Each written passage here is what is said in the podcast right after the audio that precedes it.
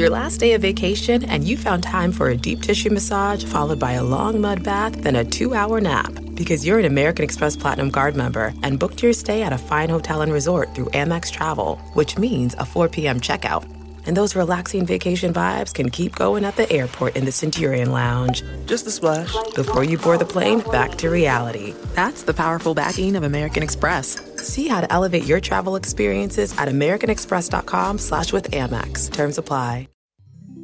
Support for this show comes from Atlassian. Atlassian software like Jira, Confluence, and Loom help power global collaboration for all teams so they can accomplish everything that's impossible alone. Because individually, we're great, but together, we're so much better. Learn how to unleash the potential of your team at Atlassian.com. That's A T L A S S I A N.com. Atlassian.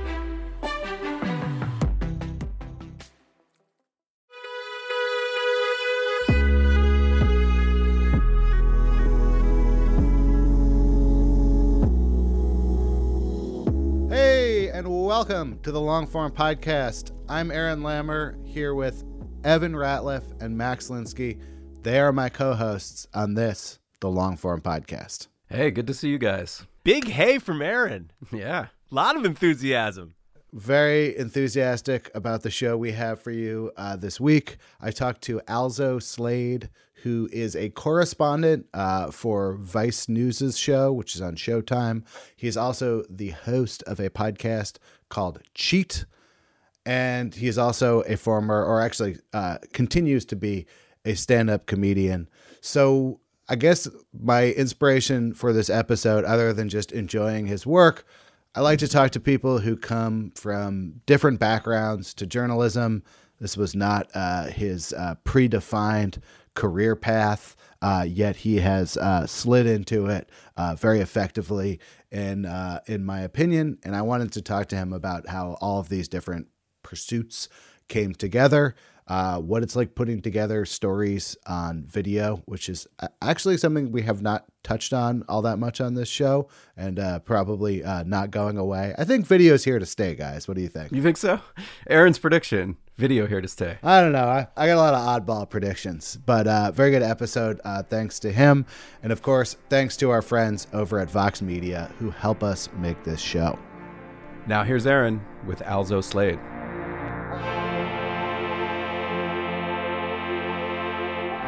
Welcome to the program, Alzo Slade. What's up, man? What's cracking?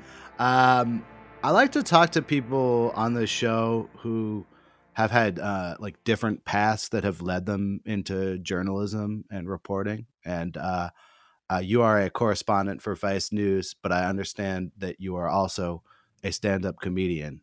So instead of asking you how you got into journalism, I'm going to flip it and ask you how did you get into stand-up? yeah, yeah, yeah. Um, I got into stand up the way many stand ups get into the the craft. You know, like I was one of the kids at the back of the bus. You know, roasting. You know, and getting roasted. You know, that's where I got my chops. Like you, the cat, the kid in the back of the bus, the kid in the back of the classroom that is messing with everybody else while they're doing their work, and you're not doing any work, or the work that you do is to the level of like C C standards. You know what I'm saying? Just just so you don't get in trouble. So um yeah, middle school I was a class clown. High school I was a class clown, and people in college my freshman year like, man, you should you should just you should get on stage and and see if it can work, see what happens. And I would host talent shows my freshman and sophomore year in college, and you know I was just having fun with it. Never intended to make a career of it. So, if you weren't thinking uh, that uh, you'd make a career of stand up, what were you thinking uh, during that period that, that you wanted to do with your life? So this is the thing, Aaron. Like when people ask me about my path to where I've arrived, it's different twists and turns with no intention of arriving where I am right now. So while I was in college, I was in ROTC my freshman year. I watched Top Gun when I was in high school, and I was like, I'm gonna be a fighter pilot. I wanted to be one of the Blue Angels flying F-18s in the United States Marines. And uh, so I was in ROTC in college, aviation guarantee, all of that. And my pops told me, "Is like, son, you're not gonna make it. You're not gonna make it in the military." And I thought that odd coming from my dad because he usually supported anything that I did as long as it was positive, and I consider that to be positive. He was like, "No, son, I'm, you know, I support you. I'm just letting you know I know you, and it's not gonna work because you ask too many questions. You're too curious. Like you want to know why." you're you're a thinker and it's not to say that everybody in the military is not a thinker but that's the trajectory of the conversation that you know he had with me and i i was like nah i'm gonna be fine this is i want to fly jets man i get in the rotc and i'll never forget this captain from the navy came and did uh, a lecture he was a guest he did a lecture and the lecture was on blind obedience aaron It's like, what? This dude said, if you're part, let's say you're part of a platoon, you marching, and then you you see a cliff up ahead. If the if the leader does not give the command to divert from the path that you're going, you are to continue marching because you are to understand that he has the best interest of the mission at heart. I was like, no, bro, not no, not the mission. I'm, what about us? You know what I'm saying? And so that the whole thing of blind obedience, I was like, mm, no, no, I don't think this this is gonna work for me. I, Pops, you were right. And then I went and um, started reading all these books because I went to HBCU, Prairie View A&M University, like one of the best decisions I ever made. And so it's like 98% black people there, and you know, so you start to understand who you are as a black person in this world, black American in this country, and um, I started reading all the books, the Revolutionary 101 books, Aaron. Tell me some of these books. These are the books that are like, you know, Dr. Carter G. Woodson, Miseducation of the Negro, Dr. Na'im Akbar, uh, Breaking the Chains of Psychological Slavery, um, you know, ISIS Papers. They came before all these books. And some of the books, most of the books, Stolen Legacy, George J. Like these are the Revolutionary 101 books. And a lot of the books they tell you black folks did everything. White folks ain't do nothing. And if white folks say they did something, it's because they stole it from black people. Now, some of that narrative may have some truth in it. You know what I'm saying? But I was like, ah, you know, there's no zealot like a convert, right? And so I read all these books and I'm like, everybody needs to know this. I'm like, you know, I started with rocking the dashikis, the black fist around my neck, all of that. Grew my hair out. And I was like, I want people to know about this. And so I switched my major to history and communications. I was like, I'm gonna write and direct historical films and documentaries because people need to know about this. And then I said, uh, wait a minute. A lot of these books are legit, but some of them, I don't know. Then you know, because when you read books, you want to learn more about where they get their information from, and so I'm like, wait, some of these books don't have a bibliography, no works cited, no footnotes. I'm like, where the hell y'all getting this information from? And Aaron, it was that time where I recognized I wanted to develop my intellect and put the class clown component on the back burner. And I was like, a real scholar who's interested in intellectual development should be interested in a disinterested way, you know, where there's no bias. It's like where you seek truth. And even if that truth contradicts what you consider to have been truth before, you have to be willing to swallow your pride and accept the thing that you have learned that may not be what you wanted to hear. You know what I'm saying? Because before I was I was reading books. I, I find myself on a trajectory of reading books that confirmed what I wanted to believe. And that's not true intellectual development. And so I went to graduate school to study philosophy to see if I could hang with the big boys. And you put philosophy with comedy, and both of those things are crafts in which you study human behavior and comment on it and raise questions. And next thing you know, I'm sitting here talking to a cool ass dude on this cool ass podcast. Okay, well, I got to ask some questions about along the way. I'm actually curious about, you know, as you were having those sort of revelations internally and you're going to like uh HBCU, like what were the discussions like you had like with other students? Did you feel like there was like pushback when you sort of fell out with these these books or fell out with those ideas?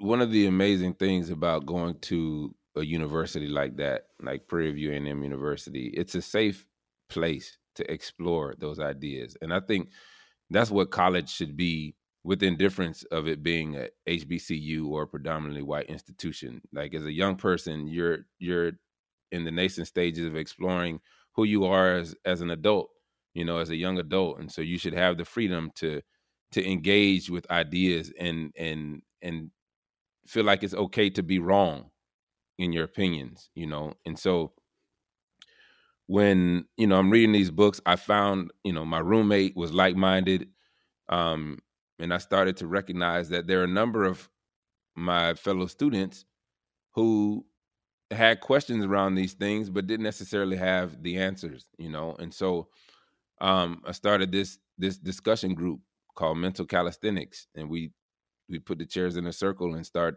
talking about history, politics, philosophy, religion, and religion is is deeply rooted in the black community and so when you start talking about some of this stuff it ruffles feathers you know you get emotional you start talking about the way you know because you challenge you're challenging the way that people were raised the way we were raised. I don't want to say people at third person because i you know this is stuff that's woven into the fabric of my identity as well. So to answer your question directly it was received but there was tension.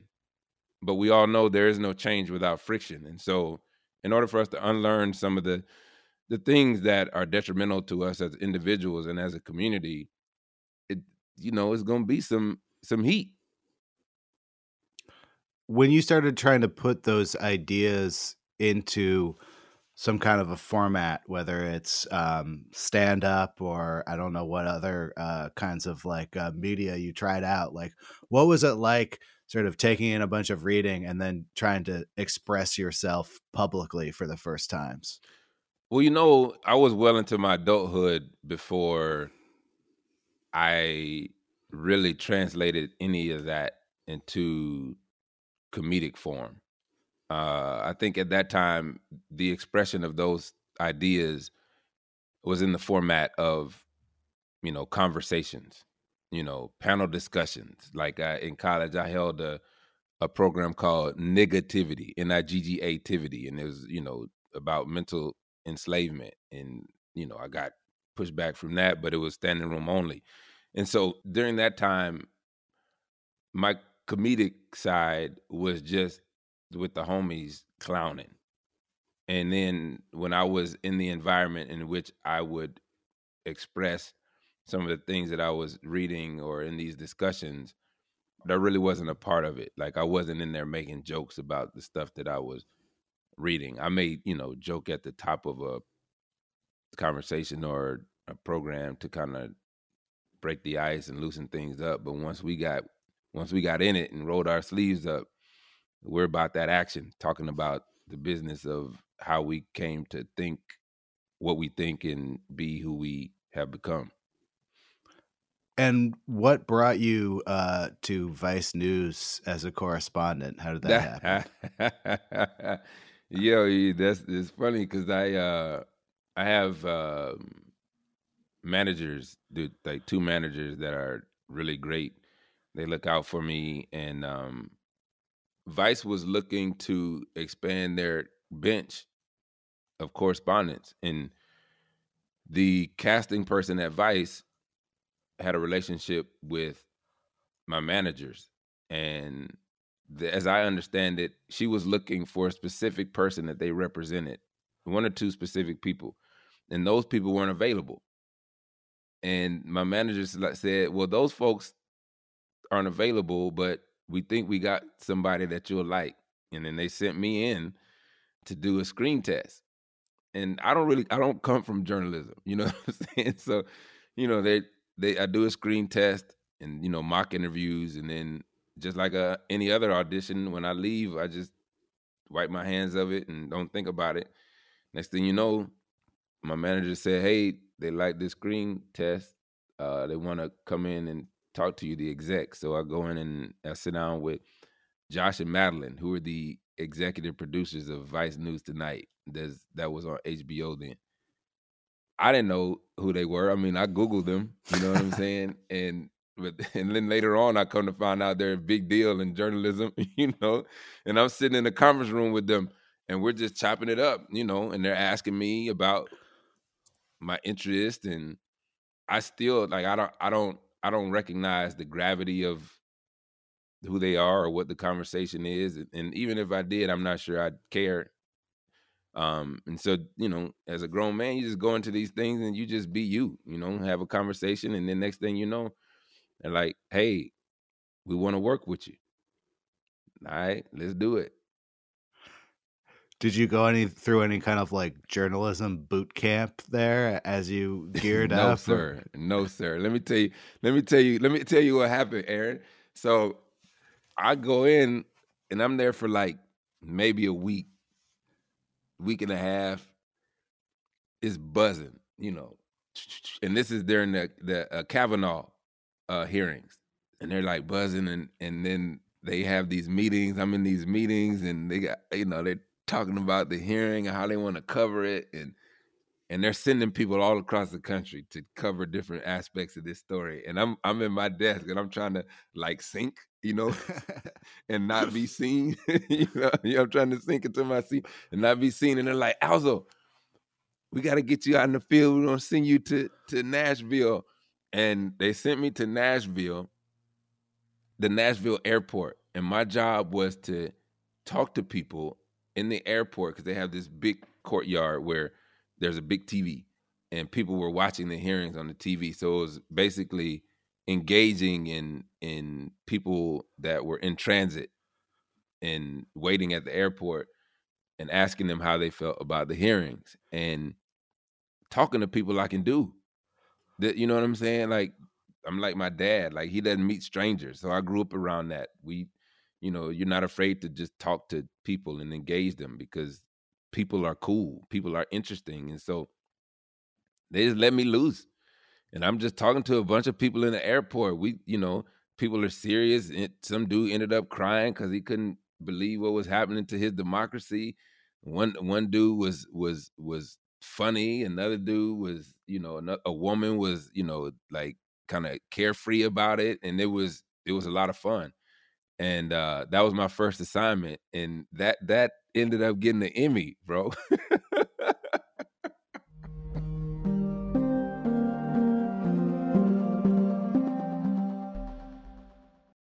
When you're an American Express Platinum card member, don't be surprised if you say things like, Chef, what course are we on? I've, I've lost count. Or, Shoot that, shoot that! And even, Checkout's not until 4, so. Because the American Express Platinum Card offers access to exclusive reservations at renowned restaurants, elevated experiences at live events, and 4 p.m. late checkout at fine hotels and resorts booked through Amex Travel. That's the powerful backing of American Express. See how to elevate your experiences at americanexpress.com slash with Amex. Terms apply.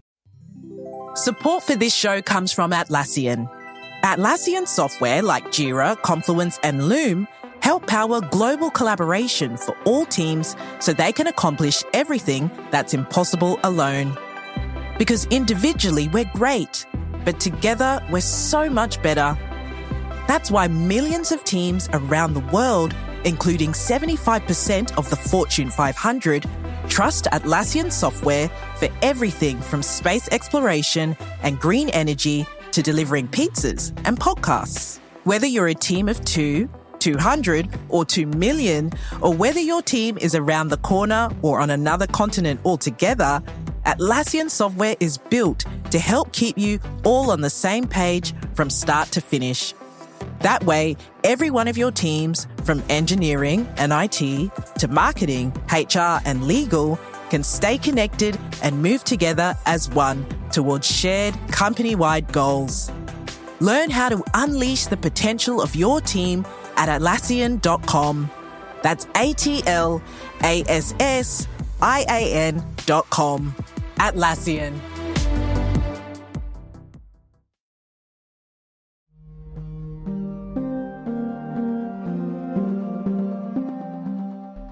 it's really clear in a lot of the segments. You, I, I should say full disclosure that my uh, wife is an editor on the show, so I've seen a bunch of it. I've seen probably like, I mean, you must have done what like a hundred segments now. It's like a pretty high volume game, and you pretty comfortable with a huge, huge uh, variety of different people that that you might encounter. Like is is that something that you feel like like stand up contributed to? Like what are you thinking when you just engage someone and you're like i just gotta like get them going here aaron bro we we we ain't no different from each other like human beings we are the same bro like when you come out of the womb listen this is what you need bro you need to eat you need to sleep you need to pee you need to shit and when it comes to emotional needs, you need to feel loved. You need to feel, you know, there's compassion. You know, you need to feel like, you know, significant and of value. And when it comes to like the feeling of significance and feeling valued, I think that's where we start to get into trouble because the same things that you hold of value, I may not in the same way. You know what I'm saying? And so if you like nothing, nothing means anything intrinsically right? Like the American flag, right? It's made of nylon, it's three different colors, right? It's a piece of fabric. We give it meaning. And it's not to say we should or we shouldn't, but we give it meaning. And that meaning is important to a whole lot of people. But then there's a, some folks that look at it and it doesn't mean anything, right? But if I respect the fact that it means something to you, then we good. We're okay. The moment that I don't respect the meaning that you give to something is when we have problems. The moment that I don't respect that American flag that means so much to you because your grandfather fought for it is when we have problems.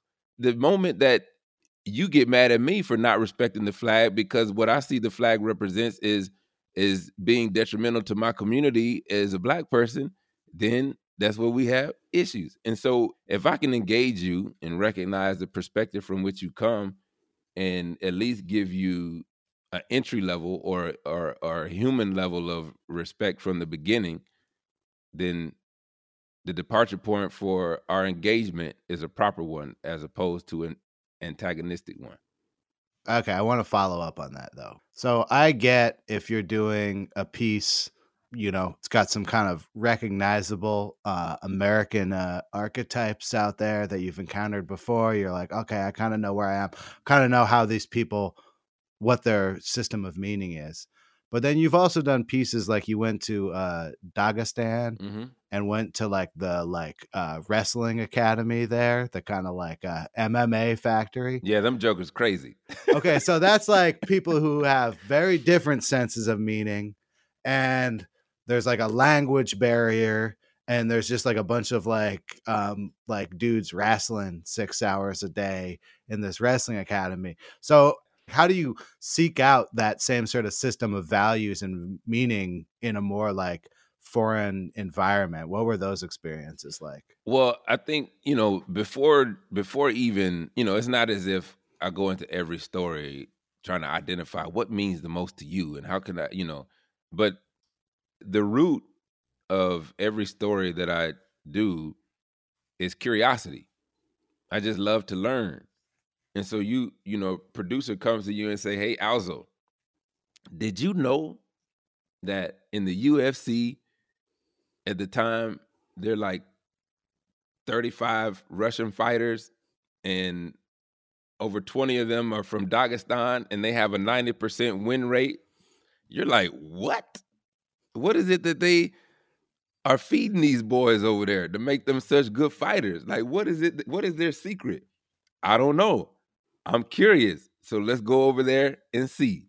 And, you know, when people, you know, when you're curious about another one's culture or or a hobby or craft or whatever someone else is engaged in, and you go in with your guard down and they recognize that you just want to learn, you just want to understand, man, they open the door. And next thing you know, I'm training with these young boys and they kicking my ass. So, what kind of like a research pro? Like, how much time do you have to, to research one of these stories before you're like off the plane and video rolling? Well, you know what's crazy is I used to research. I'm talking about like every nook and cranny of a story that I was engaged in. But then I I recognized that sometimes I would do myself a disservice that would indirectly be doing the audience a disservice because nobody wants wants to watch a, a reporter who knows everything. You know what I'm saying? Like there's some questions that that I ask that of course I already know the answers to and I want the audience to know those answers too, but I'm also a proxy for the audience. And so I want to know just enough to be prepared for what I'm about to do or who I'm about to talk to, but not so much to the point to where I'm not surprised, where I'm not learning, you know, because I want I want to be on this journey of discovery as well. You know what I'm saying? So and the audience is is is tagging along with me. So it's my responsibility to be their eyes and ears and rebuttals in in in these conversations and in these situations. Yeah, I mean that's interesting. You know, on this show we talk primarily to people who work in print. And in print, you can like do all your research and figure everything out, and then like go back and pretend that you didn't know at the beginning of the article and that you're learning and kind of craft this whole thing if you don't get this footage in Dagestan, you can't like go back later and uh, fake it or anything like that. So, like, no. are you kind of thinking about where these bits will slot into a, a, final product, or are you just like living in the moment in these situations? Yeah, I mean, in pre-production, we try our best to create um, ways in which the audience can see.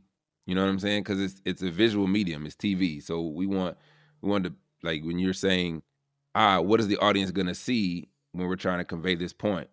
And so we'll we'll set something up. So like in Dagestan, we may be in the wrestling academy and and the coach will say, Hey, do you want to come see this? Well, we didn't plan for that, but yeah, I want to see whatever you want to show me. So on the way to going to see what you're showing me, let's have a conversation. And we take the conversation, and next thing you know, he's introducing me to one of his you know, promising students. And he's like, Alzo, did you bring your wrestling shoes? Yeah, I brought some wrestling shoes. Let's put them on. Let's go out to the mat. And so next thing you know, you know, one thing leads to another, and um, magic is made, so to speak. You did a story. Uh, I, I think it's called uh, Heirs Property. Yeah. So, uh, for people who are listening, go watch it. But it's sort of about the situations in which um, a large number of descendants end up owning a property that was maybe bought by their great great grandparents mm-hmm, and mm-hmm. there's this kind of underhanded business maneuver where a property developer will buy out a few of the people and then force a legal action in which they're able to buy up the property and kick the people who are living on it off the property and that's pretty good description. Good description. Okay, that excellent. was really that was a great description. Hey, thank you. Like you, you should you should write the Cliff notes to the piece. Uh, thank you, thank you. So that's one of those things where I'm like, well, that's fucked up, but what's the story? Like, how do you turn that into a visual story? So when you're like thinking about something like that, like, how are you thinking about like dramatizing something like that when it comes to you? Yeah, that's a very good question. Uh, I have to give a lot of credit to the producers um, that was on my team, Dave Mayers and Lyle Kendrick. You know, we worked hard to try and create a space where the audience could not only see what was happening, but even feel what was happening. And I think the the key to making a story like that into a visual one it's not me going on a journey. I mean, it's it's me going on a journey of discovery, but it's through the lens of these people who have been significantly affected by this loophole, you know, by this this tragic situation. And so in those moments, I show up, I shut up, and I listen. you know, and I and we just allow the people, the characters to to tell us about their journey. And while they're telling us about their journey, they're taking us to the places where the journey took them, you know. And so uh that that that piece got a lot of attention and and won an award and you know and people are quick to say uh you know congratulations and you know of course you accept those um congratulatory notes with gratitude but you recognize that this is a fucked up situation. You know what i'm saying?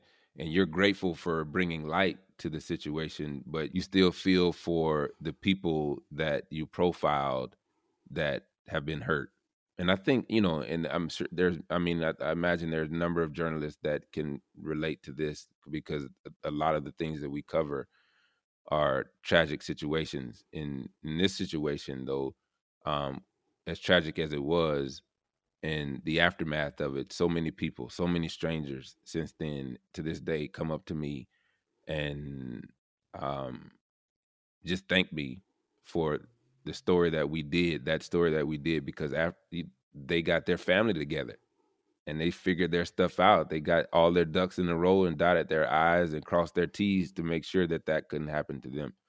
And so as much as it was tragic for the lewis family and it was um you know their story has helped so many people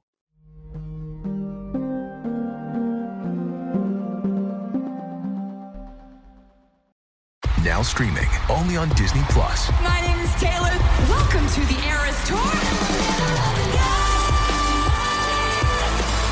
Experience Taylor Swift's record-breaking Eras Tour. Does anyone here know the lyrics? Taylor Swift The Eras Tour, Taylor's version, with four additional acoustic songs. Now streaming only on Disney Plus. It's Kaley Cuoco for Priceline. Ready to go to your happy place for a happy price? Well, why didn't you say so? Just download the Priceline app right now and save up to 60% on hotels. So, whether it's Cousin Kevin's Kazoo concert in Kansas City, go Kevin, or Becky's Bachelorette Bash in Bermuda, you never have to miss a trip ever again. So, download the Priceline app today. Your savings are waiting. Go to your happy place for a happy price. Go to your happy price, Priceline.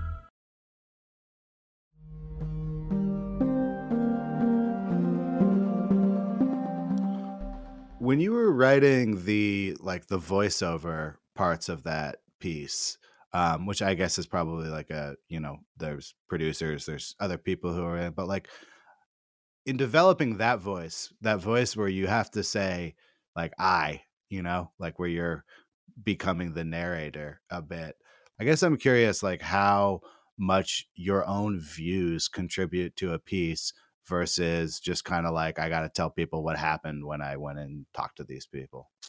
Yeah, um, it's still journalism, you know. So it's not an opinion piece, and in that respect, I present what it is that we feel like the audience needs to know, in somewhat of an objective way. Obviously, you can't be 100% objective by virtue of what it is you include and what you don't, but as much as you can be objective. And that's it. Uh, as much as I'd like, I mean, there have been pieces. There have been pieces where I, I've turned to camera, and I just let go, and it doesn't make it, because uh, that's not the place for it, you know. Um, I'll give you an example. I covered um, the protests in Portland in 2020, and BLM protests and Antifa and all this. And um, we're out in in the square and hundreds of people, hundreds of people. It's night. You got the the smoke and the all of this and uh they had the grandmothers out there with their signs and whatnot, and there were federal troops in in these little windows of the federal building with rifles with um, rubber bullets, and they had federal troops lined up in front of the building. They had uh, the ballistic batons and all of that, the tear gas, and and bro, all of a sudden it it was like hell broke loose, and they were just firing. They were just firing tear gas, ballistic batons, rubber bullets. I got shot twice. Cameraman got hit with tear gas. You know, we got our mask on. It's leaking through my mask. I'm coughing and and I'm seeing that they're they're shooting the the grandmothers. Like they're just firing into the crowd indiscriminately. These are federal troops. It was chaos. And I and I just when we got to a distance where I could take my mask off, bro, I just looked in the camera, knowing that it probably wouldn't be used. I just looked in the camera and I was like, this is fucked up. I said, I don't care. I don't care what side of the aisle you're on. I don't care if you red, blue, purple, gray, brown, fuchsia, black, white, tall, short, skinny, gay, straight, whatever. You, if you were here, you would know something about this shit ain't right. This ain't right. You can't necessarily put your finger on it, but these dudes, women looking like stormtroopers, where I can't identify them, and they're just marching through the crowd, shooting indiscriminately. You got folks tearing up, crying and vomiting, and grandmothers on their ground getting pushed. I was like, man, no, mm-mm. I just unleashed Aaron in the camera. I was like, mm-mm. this ain't right, bro. Right. But but that did not make the cut. No. What was the hardest thing, like from the time that you are sitting there auditioning to the point where you're actually reporting these stories? What was the hardest like skill to pick up? What what did you have to learn in order to be able to do it? How offices work. I think I still haven't picked up that skill because I, I like this is this is the this is the closest to a, a full time job I've had since I was 24. You know what I'm saying? And so I work for myself from home and would do you know contract jobs and whatnot. And so when I would go into the office and there's someone slacking me, I didn't even know what Slack was, by the way and someone is slacking me or Google chatting me and they're like three rows away, two desks down, and I could look and see them, I just get up and walk over there and be like, bruh, I'm sitting right here. so legit, Aaron, that was the most difficult thing for me. I was like, I, to this day. What kind of stories, like when you're coming up with your own concepts for stories, what kind of stuff appeals to you? Usually the stuff that has um, some sort of philosophical undertone. Like I usually gravitate towards stories around religion or obviously, you know, stories that may affect um, the black community or disenfranchised communities. And but I really don't have a beat though. You know, uh yeah, I don't, I don't, I don't have a beat. I never really wanted to have a beat, and so, as I said before, curiosity is what kind of drives me to do the stories that I do. So, if I read something and I'm curious and I want to know more, I'm like, hey, could this be a story? Or producers come to me and they're like, Alzo, I thought you may find this interesting, and I say, you know what, you were right. Let's do it do you think about doing other forms of nonfiction uh, going forward in your life? Like starting off wanting to be a documentary filmmaker way back when. Has this experience like led you to have other reportorial uh, ambitions? I mean, you know, you always kind of ask yourself, are there different ways in which I can find ways to communicate ideas to people you know? Is it is it doing you know because the work that i do at vice is an is an amazing way to do it. You know the people that i work with there are smart and they are forward thinking and you know i really enjoy what i do with them there. But then there's you know podcasts, right? You do podcasts. I was asked by a production company out of the UK if I'd be interested in hosting a podcast, and that was a little over a year ago, and and I I said yes, and it's been great. It's you know it's a podcast called Cheat where we look at scandals throughout history and try to unpack them in a way where we ask the question: Is it ever okay to break the rules? Well, let's talk about that because, like, I actually think very few people understand how one of these podcasts come together. Like, most people want to get into podcasting, you're like, oh, let's get some mics and me and my friend will talk about reality TV together, right? And it's like, Yeah. okay, if you want to do something sort of more high production level, more organized, like with a studio, so they came to you and they're like, hey, like, do they have the whole concept for the show when they came to you? Yeah, they yeah they pretty much had the concept, and they've been doing podcasts for quite some time, and so you know they they had a machine already in place that could facilitate some of the the things that need to be there for the production to work, and you know producers come in and and they have ideas for episodes and they were really they were really adamant about wanting me to be a part of the process and not just the presenter and so i appreciated that and coming in i had some ideas and i was new to podcasts then so you know i didn't know what what it is that you're that you're referring to in terms of how much work it takes to put one of these things together right? So you have to get the the the people that you're going to interview right? And just as you know there's some crossover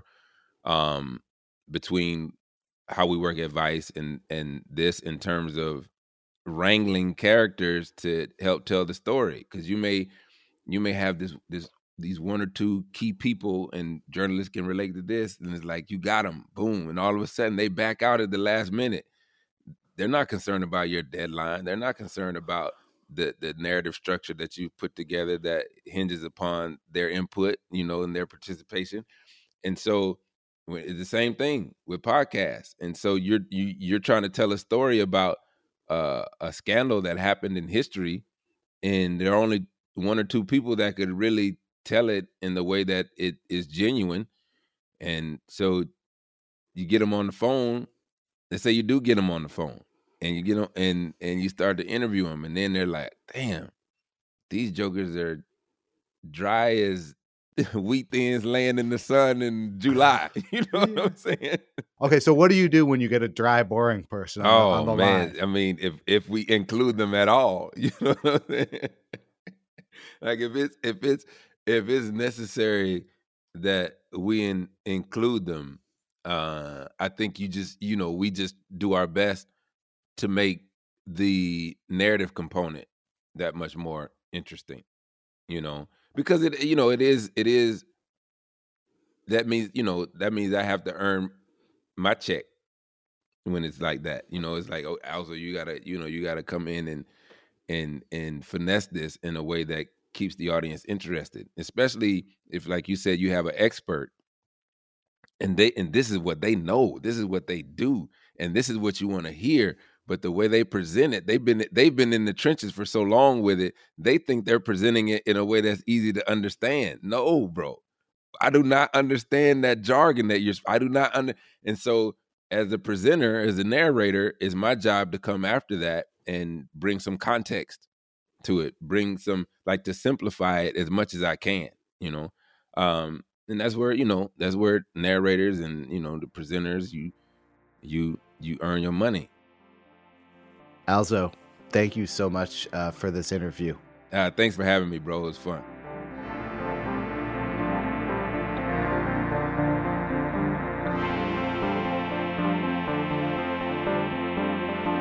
Hey, thanks for listening to the Longform Podcast. Uh, thanks to our editor, Seth Kelly, to our intern, Noel Matier. Of course, thanks to my co hosts, Evan Ratliff and Max Linsky. I'm Aaron Lammer, and we'll be back with another episode next week.